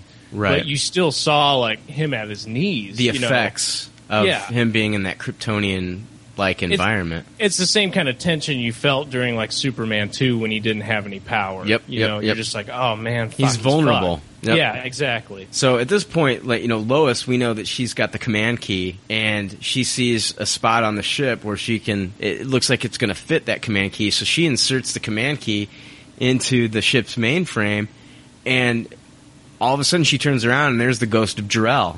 Right. I call it just Ghost Jarell. Yeah. You know? I- his consciousness. Exactly. And so he modifies the environment to human compatibility and he's guiding Lois through the ship that he designed to save her but and at the same time it, it's it's it's going to give Superman his powers back. Right. And it- and, it's- and right when you thought that Jor-El was done, you know, Yeah. from from the climactic scene of his death, Yeah. I thought, okay, he's done. We're done with for the Jarrell movie. just like in the original Donner films. Yeah, even though he came back to, in the ship earlier, I still thought, okay, there's no more action from Jarrell. But that scene was gr- it was action packed, and it was all Jarrell, you know, Right. leading her Lois through the ship Well, to shit. try and get her yeah, to we, safety. we get to see Lois meet Jarrell, which is really cool moment. I thought Yeah. it was awesome. yeah, it's never happened. So, uh, sh- yeah, for her to meet his real father, his alien father, was huge, and, Yeah. and he was so great in it. Again, like just the action of that scene. and you know like uh, yeah and he's guiding her and he's telling her you know, you know move your head to the left and Right. and uh, turn right here and everything it was really cool he just helped her escape It was very kind of Jedi, you know, where he was Yeah. like shutting doors with his hands and yeah stuff like yeah, that. yeah totally I think that's why I got a little erect. Yeah, He was very Obi Wan Kenobi to begin with, He just was. coming back from Yeah. the dead like that. Or, you know, Oh, jeez, you're right. Yep, I didn't even think about that till just now. But yeah, Now- when, when he's closing the doors with his hands, and he, like you said, he move your head left, and she'll Right. dodge a like a, a death blow to her head. You know, i know and then i said yesterday on the podcast that i want to see a Jarrell gps system made for the car right? yeah, where Jarrell tells you turn right on elm yes. now take a Uh, left yes. on jefferson continue to merge It just it'd be awesome Yeah, I oh, yeah. want it anyway. We, we, we it- pretty soon we learned that the command key uh, doesn't have the genetic code in it. It's actually embedded within uh, Superman. Right. So- Again, huge. Uh, Yeah. A huge uh, harkens back to his birth, you know, Yeah. and then putting him on the ship. Right. Yeah. The whole hopes and dreams and aspirations of Krypton are embedded in in Superman and All Kal-El. of, yeah, all of Krypton's heirs are within Kal El. So yeah, so he's not just special because he's Superman on Earth. You know, he's not just special because of his powers. He was special from day one Yeah. as this natural birth that hadn't happened in a long time, and he's also got the entire planet within himself. Yeah. I mean, come on. Uh, that's awesome, dude. Yeah. Uh, It's awesome. So they escape. You know, Lois escapes first in the pod. Superman saves her on her reentry into uh, Earth's atmosphere from burning up. Right. And then you show they show Zod. Uh, you know, uh, he shows up at the Kent farm and he's wanting the ship that Superman arrived in because he wants he wants to find the the uh, Codex. Right. Um, Zod is screaming at Martha Kent, you know, where's the Codex? And he gets mad and he throws the truck into the house and he throws her onto the ground. You know, I mean, at the Yeah, same his time, mother, yeah. he he picks up Superman's mother. His Earth Mother throws her to the ground. At the same time, Superman's with Lois, and it's like he had he. It's I think he can hear with his super hearing Right. that this is going on, and he just boom takes off. Yeah, he's he's wherever he's at. Right. I mean, I don't think he's anywhere close, but he hears it, and then he just takes off in the middle of talking to Lois, making sure Yeah. that she's okay after falling from you know outer space. Yeah. and he's just like, I gotta go. And then we see Zod get tackled Yeah. by Superman going at light speed and then just punching the shit out of him Right. and yelling, "You think you can threaten my mother?" Right. Yeah, yeah, very just him him just unleashing his anger for the Right. first time. And again, you don't see that in the older I don't think this the older Superman movies. No, not at all. Um, we get another kind of cool nod to the Donner films because we get to see Superman battle uh, Namek and Feyora Ul. Right. You know. And yeah, and the in kind of Smallville. the western style yeah.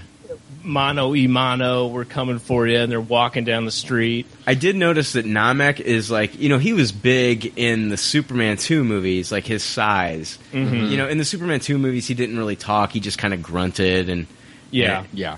But he and he didn't talk in this movie either, but he was gigantic in this movie. Yeah, Um, he, he towered over Superman, and Well, they- yeah, when- like I said, when he's walking down the street, you're Right. just like who the fuck is that? And You he, know? he's like twice the size, the height vertically of Feyor Ul in that Right. scene. It's uh, Yeah. pretty awesome. Now Namek, if in the comic books, Namek he s- he he was actually a scientist and he studied the Rondor, which is a beast on Krypton. Um, he studied the horn because it had healing properties. It was against the Council's code to kill one, but he did it anyway. He then injected himself with a serum made from the horn, and he became the beast of an alien that we saw in the film.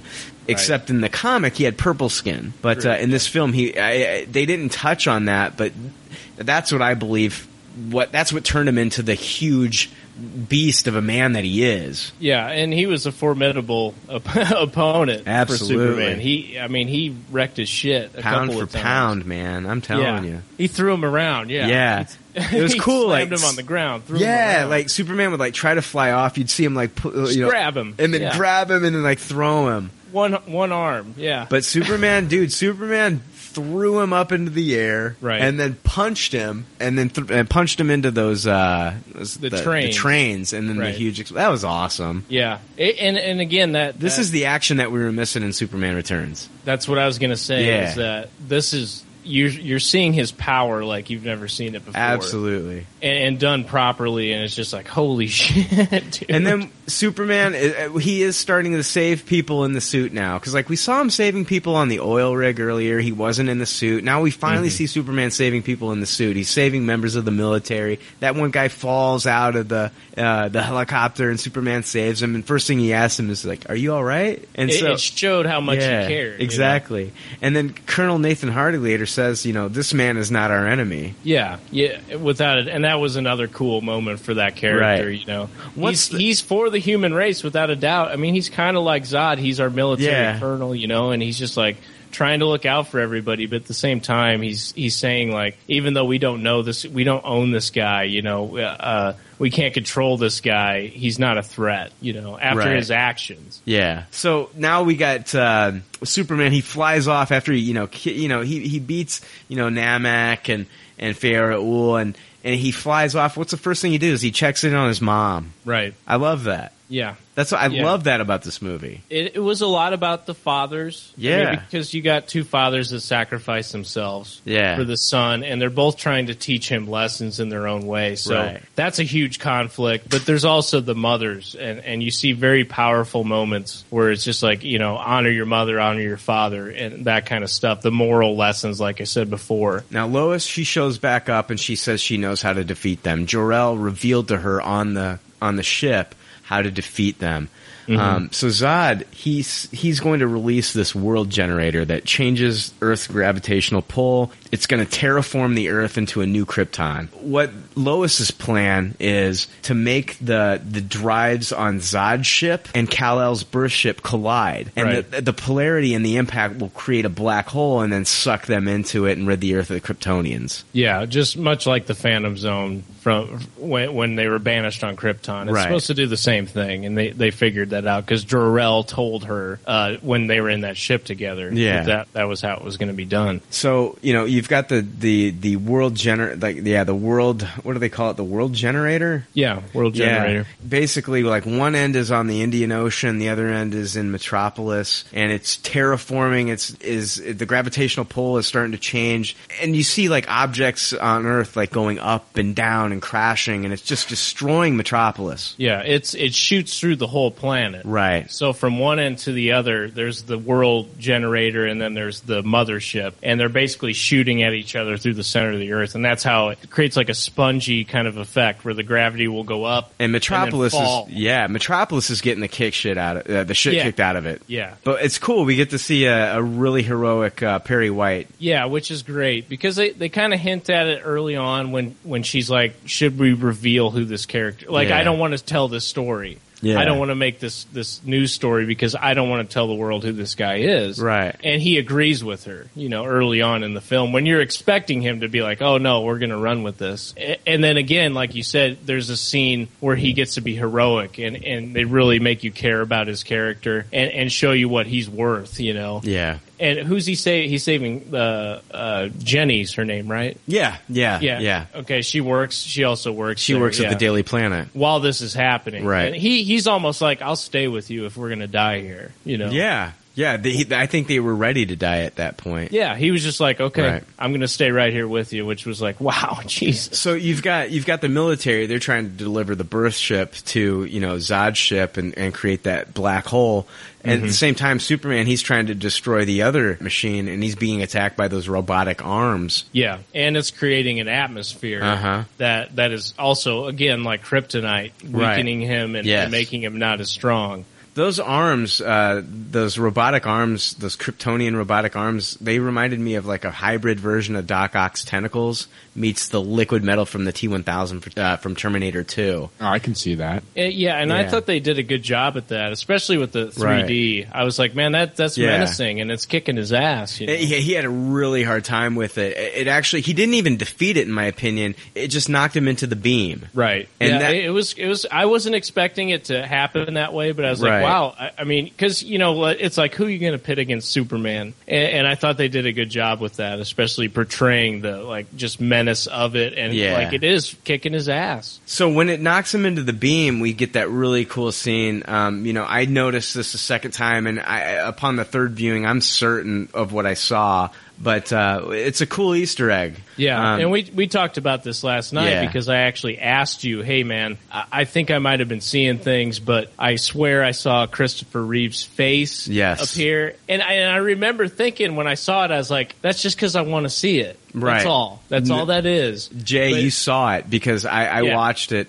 Uh, he- you know, Cavill, he's under the generator, uh, the beam. It's so powerful that it causes ripples on his skin. And they actually, the, the people that made this movie, the CGI, they made it alter his face to look like Christopher Reeve. Yeah, and it, it and you know what's cool about it too is it it's that moment when he realizes how fucking strong he is. The- Yeah. the inner strength. You know what I mean? He needs something extra. Dude, that scene gave me chills when I saw Christopher Reeve. Yeah, and, and I thought that was just so great the way they put it in there. It was the perfect place to put it. Right. And, and again, you're just like, I, I'm just seeing that because I want to see it right now. Yeah. So Yeah. that's great. No, it was awesome. It was Yeah. awesome.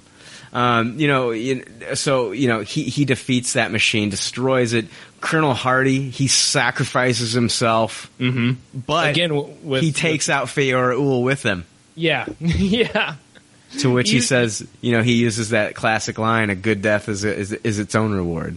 right. And and I, I was saying too last night about how Nolan Nolan's movies, and you know he had a hand in this, but his his background characters are just as cool as the main characters. Right. And so that you have this kind of sidekick in, in Feyor Ul, and she's stalking this colonel the whole fucking time, the moment Yeah. she sees him. And, and that's such a cool part of the movie, and to see it play out that way was awesome. It was awesome, very Yeah. satisfying. All of uh, the, the birth chamber is on the ship, and Superman's on the ship with Zod now, and he destroys the you know destroys that ship. And, and Zod is scr- s- screaming at him, "If you destroy the ship, you destroy Krypton." right. And uh, Superman goes ahead and sa you know, basically he makes his decision and he says Krypton had its chance, uses Yeah. his heat vision and takes the ship down. another, you know, I, I- again, people like complain about this guy being, you know, too serious or solemn, but it's like, what would you do in that situation? Right. And and, it, and again, it doesn't have to be like the Avengers. It, it nothing. It doesn't have to be goofy. You Right, Know? right. Th- this guy is a serious guy, so take him fucking seriously. Exactly. He's wanting to destroy Earth and and and bring his uh, people back into. Uh, and, and I feel prominence. like he's reasoned with him enough. Yeah. And it, it- it is a lot like Donner's uh, Superman 2, and wh- well, he wasn't fully part of that, but, you know, basically it was his story, but same kind of conflict. He reasons with the guy first. Right. But then when the mother incidents happen, he's like, no, that's it. So Zod, he, he says that he exists only pr to protect Krypton, and his sole purpose uh, uh, of his birth is to every action he takes is for the people. Right. And he says now he has no people. So now we get the final battle between Superman and Zod.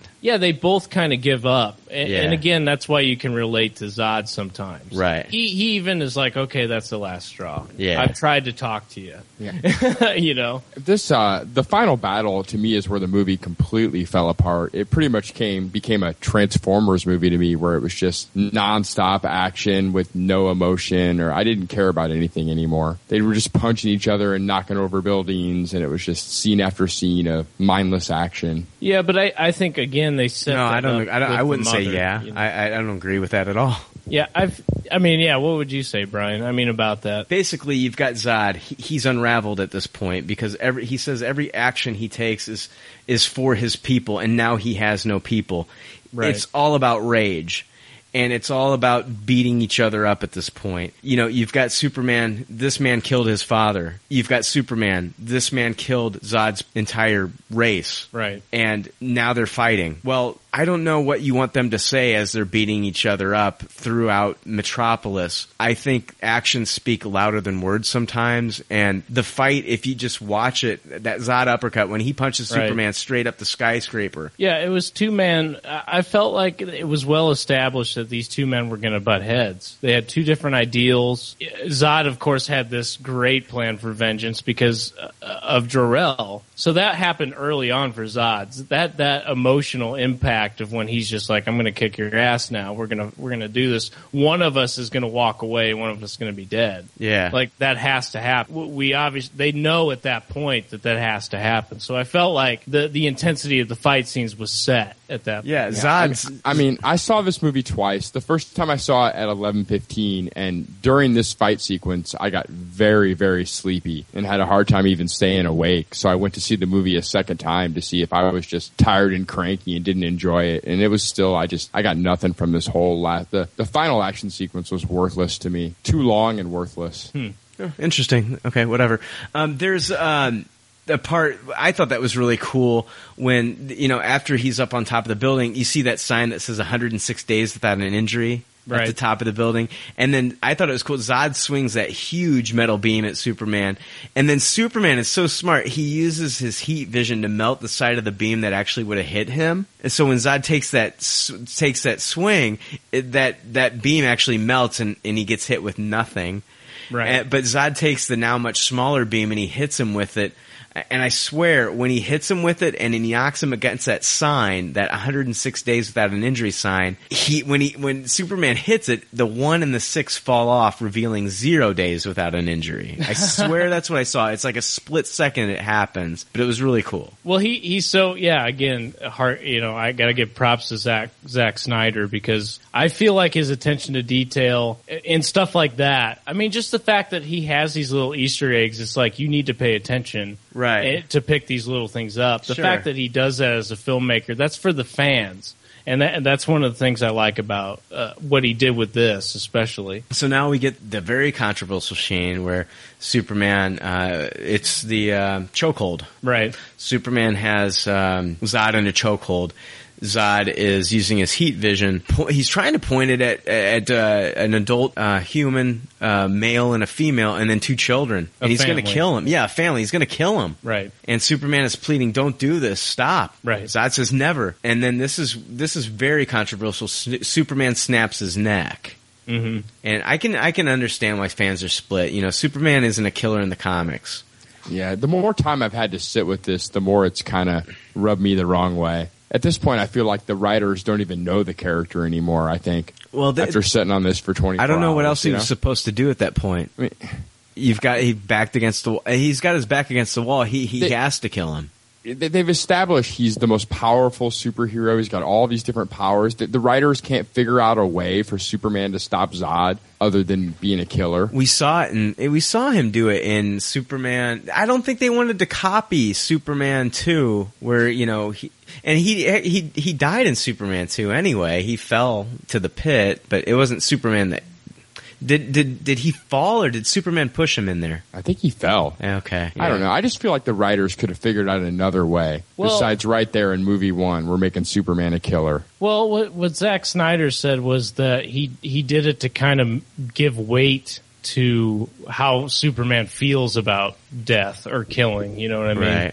Yeah. And, and again, I think that harkens back to Jonathan Kent's death, where where that was his first death that he had to deal with. Yeah. I, I think he thought about that and, and was like, you know, any life is is precious. You know, I, I'm here to protect life. I'm not here to kill anybody. Superman was struggling with this. Even you know the thought of killing his father's killer, he was struggling with that. Right. So it's not like he did this for vengeance. He did it to save that family. I, I, I understand that. I just feel like I, even Mark Guggenheim said, "Why didn't Superman just put his hand in front of his eyes?" Well, I, th- I don't think he could have done that. Well, I mean that. I think that. I don't know. I don't know, well, man. You, well, you know, he was trying to make a point with it. That's what I'm saying is that he- he had to kill Zod in order for him to know what it was to kill and to be like, no, I don't want to do that again. And I, Yeah. I don't think he was like, yeah, after he killed yeah, him. because Superman. Yeah, no, absolutely not. That's why he said no. Oh, you Right. know, I mean, it was an, it was emotional. Superman's not a killer. This is the first time he's killed anyone. Right. And that was the point was like, even though this guy was my greatest enemy, he killed my father. Right. I did not want to kill this guy. Yeah. He, he somehow had to portray that he had no other choice. Now, whether that was th- a weak way to do it or not, I, I, I don't know. I thought it was fine. I didn't really.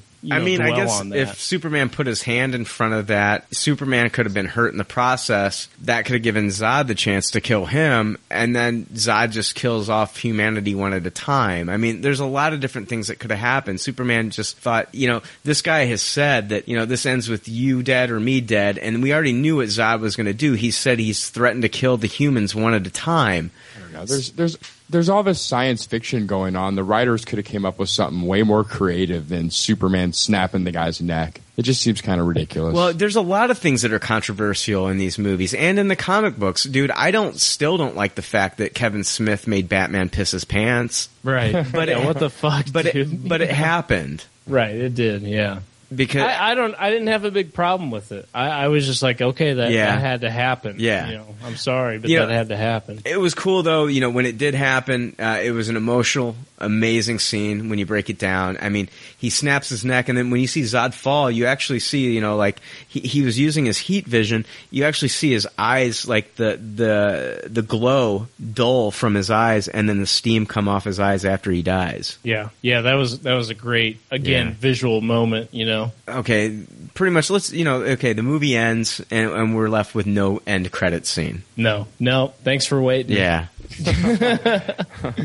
I Yeah. didn't expect one to be fair. I was expecting. I was. I was expecting. I was expecting like something. I was expecting uh, not Batman, but I was expecting maybe like Wonder Woman or something. I didn't know. Yeah. Maybe a Sears commercial at the end. Oh shit! I, I would say that was my one disappointment because I did walk in thinking I'm going to see a shit ton of Justice League shit, Yeah. and then I was like, okay, it's at the end, and it wasn't. Well, it's- but that's fine. Yeah. I can, I can overlook that. Well, let's uh let's see here. Let's talk about some of the Easter eggs that we didn't talk about Yeah, in the actual film. Well, okay, we did see the uh, the uh, the the tanker trucks. I think that was the most prevalent. Yeah, that said loose Corp.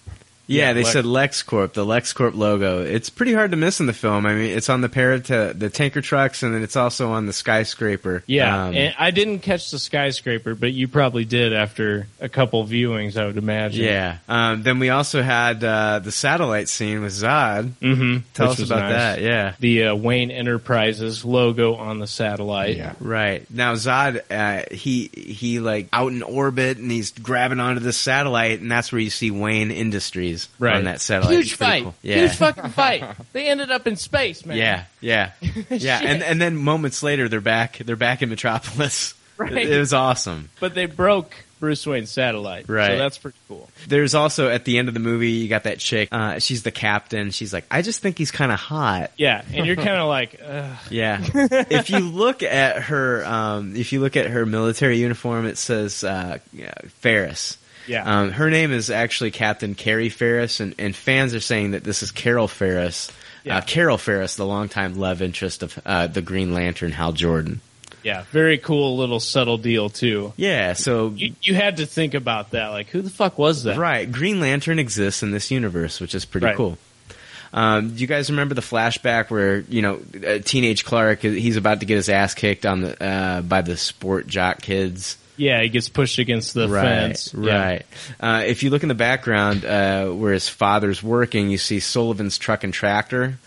Which Right. this is a nod to Chloe Sullivan eh, from the Smallville. snow from the show uh, Smallville. Right. Yeah. So her character was specifically for that show. So I, Yeah, I just great thought that was cool. character. Yeah.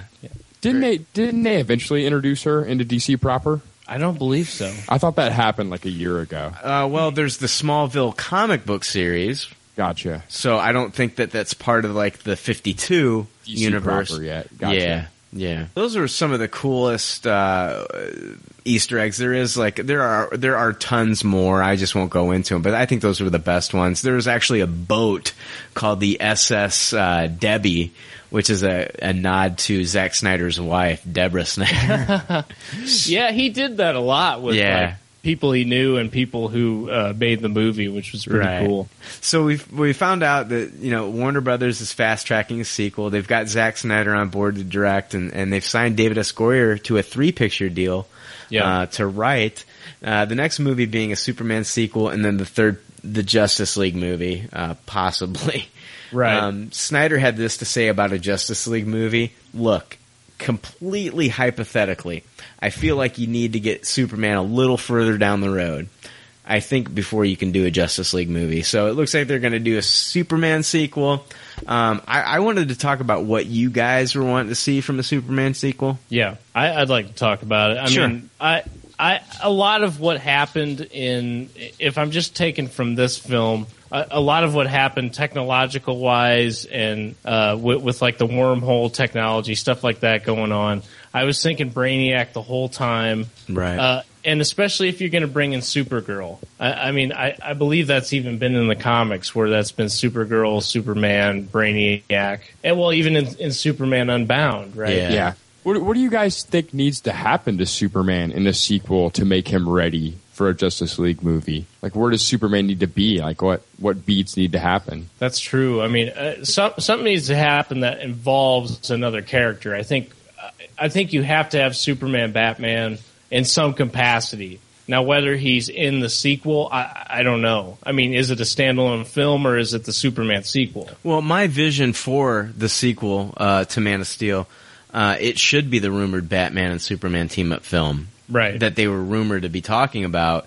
Um, you know, I still remember the scene in the Will Smith I Am Legend where you, you, they show the downtown New York, the billboard for the Superman and Batman movie that that, that took the to- two logos and for each character and it combined them, and that was an amazing scene. I was just like, oh my gosh, you know, All over the internet. right, right. Not e- even about the movie, just that scene. But in my opinion, the Batman Superman film, it shouldn't be like them buddy buddies at first. It should be a No. versus film. Right. Uh, first and foremost, Batman, he's a detective. And of all the people uh, who isn't going to trust an alien, it's going to be Batman. Right. You know, Bruce Wayne is not going to trust this guy. And, and, and he, he, he, you know, he's kind of like Gotham's protector. And, uh, you know, he's going to take it upon himself to find out, you know, what's, who is this guy? Right. He's an alien. I don't trust him. You know, they haven't always trusted each other in the comic book. You know, Batman carries kryptonite with him for crying out loud. Yeah. So I, I want to see a versus film. I want to see these two fight on film. It's time. We need to see it. If there ever was a time to see Batman and Superman fight, it is now. It would be an amazing thing to see. You've got two icons that were once enemies becoming friends uh, by the end of this thing. Right. It's- It's, totally different spectrums. Right. of It- who they are and, and what they represent. It's kind of like the relationship of Rocky and Apollo Creed. In all honesty, you know, I mean, uh, this would give them some history leading into a Justice League film. Uh, you know, just the two of them on the screen at the same time is good enough for me. I mean, think about the amount of money that would make. You don't need to blow your entire load on a Justice League movie right now. No, okay, let's no. work up to that. I mean, Man of Steel is like a hand job. This would be like oral, and the Justice League is a full blown fucking orgy. Right. And that's what's well, that's what Snyder was saying too, right? Right. I mean, Let's yeah, be you- smart you gotta about lead this. up to it. Because like after Avengers happened, like all we heard about was like, okay, Man of Steel, Justice League. Right. Yeah. That's true. You know, it's like should they do individual movies? I think they should do a couple. I don't think that shit they should like do another Green Lantern movie. I mean, I think Ryan Reynolds and that whole thing fucked it up. Oh yeah. I yeah, do. I mean, uh, yeah, don't do another Green Lantern. I, I would like to see though. I mean, and I think a lot of people who aren't familiar with the comic books want to see people like the Flash and Wonder Yeah, Woman yeah. before you see Right. a Justice. Even Aquaman, even though he kind of sucks, I think they would probably do a good job with him. Oh, I mean Aquaman, if you're reading the new 52 series, he's not sucking.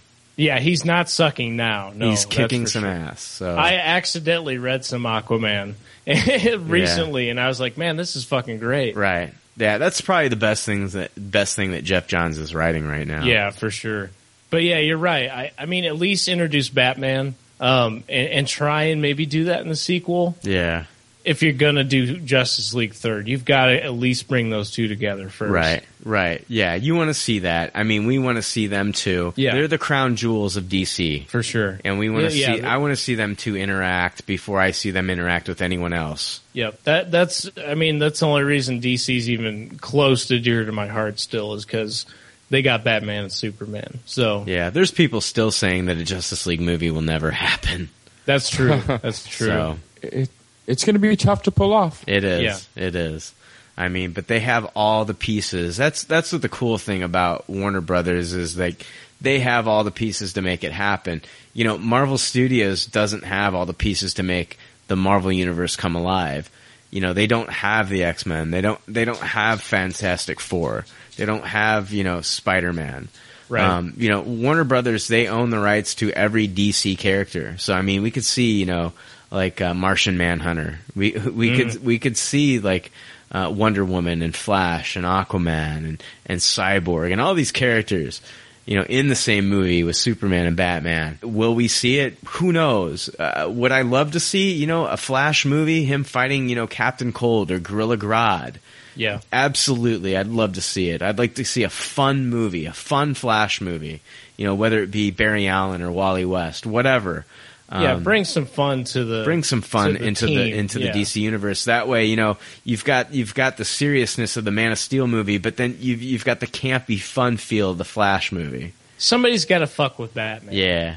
Yeah, yeah, yeah, yeah. He's the only one with balls enough to do it. Right. But a- again, another part, if if we're talking sequels, eh, the scientist, the Kryptonian scientist that was with Zod, took his blood. So I Yeah. was even thinking today that when they're in this Phantom Zone or wherever they're teleported to at the end of the movie, what if they use that to create Doomsday? Yeah. And then Doom, Doomsday ushers in the need for these other Justice Leaguers because he's basically destroying the fucking planet. You know, Right. something like that. Right, right. It's possible. It is possible. That's awesome. I never even thought about that. It'd be a fun movie, and, and Yeah. again, it, it, something has to give with that, with him taking the blood. Dude's got Superman's blood. Yeah. So what's up? Something, yeah. There, there's got to be something with that. They got to tie that back in to a And future. he created wormhole technology out of their prison. Mm-hmm. so who the fuck is that guy? Right. right. All right. I, I think I think this is uh, you know we did record an episode yesterday. Um, you know we did our best today, guys. Um, th- this was a tough one because we had to record it twice. So It was- it was hard. It was hard. Um, next week we're going to be back with a, an everything but the kitchen sink episode. It'll be Yep. fresh. It'll be recorded one time. We won't have to record it twice. So uh, I hope you did enjoy this episode. We enjoyed the Man of Steel, except for Jake. Right. But uh, we did enjoy the movie. Um, we're going to see you next week. I don't know. Until then, um, I'm Brian Frederick, Jason Piper, Jake Elliott, and we're the leftovers. Leftovers. Leftovers. Fucking comic book geeks. Thanks for listening to Pop Culture Leftovers. Congratulations. I don't know how you did it. I couldn't do it. You people need a t-shirt saying, I just listened to two hours of nonsensical crap. Anyway, if you'd like to reach the Pop Culture Leftovers cast, you can email them at comments at popcultureleftovers.com. You can also follow them on Twitter at PC Leftovers or like their Facebook page. They'd love to hear from you. They're all pretty sad and lonely. One of them is homeless, but I didn't say that. It's Dan. Dan is homeless. There's already like 7 million podcasts talking about pop culture and all that. Makes us happy like shooting at a womp rat. But it's all been done before. We don't want to be a copycat. We're the leftovers picking up the scraps dropped by the cool kids. it's a trap. Good at toss it, good at taste it. Do we love it? Hey, let's face it. Can't erase it. Let's embrace it. Tupperware party. Subculture spill over like a vulture. Carry over counterculture. Push over pop culture. Leftovers. And we're the uncool kids. What's to say's already been said. Leftovers. Pretty sure that the only talent is the band that's singing this. Pop culture leftovers podcasts that are original and good have already been done before, so we should separate the wheat from the chaff. And we're the chaff, the crap, even though we're the shit. Woo! We're the leftovers picking up the scraps dropped by the cool kids. It's a trap. Good at toss it, good at taste it. Do we love it? Hey, let's face it. Can't erase it. Let's embrace it. Tupperware party. Subculture spill over like a vulture. Carry over counterculture. Push over pop culture. Leftovers. And we're the uncool kids. What's to say's already been said. Leftovers. Pretty sure that the only talent is the band that's singing this. Pop culture leftovers.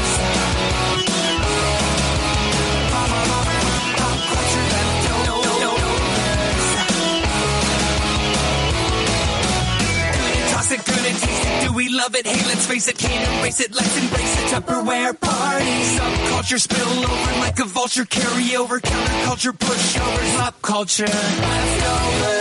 And we're the uncool kids. What's to say's already been said. Leftovers. Pretty sure that the only talent is the band that's singing this. Pop culture leftovers. As you know, I'm quite keen on comic books, especially the ones about superheroes. I find the whole mythology surrounding superheroes fascinating. Take my favorite superhero, Superman. Not a great comic book, not particularly well drawn. Hmm.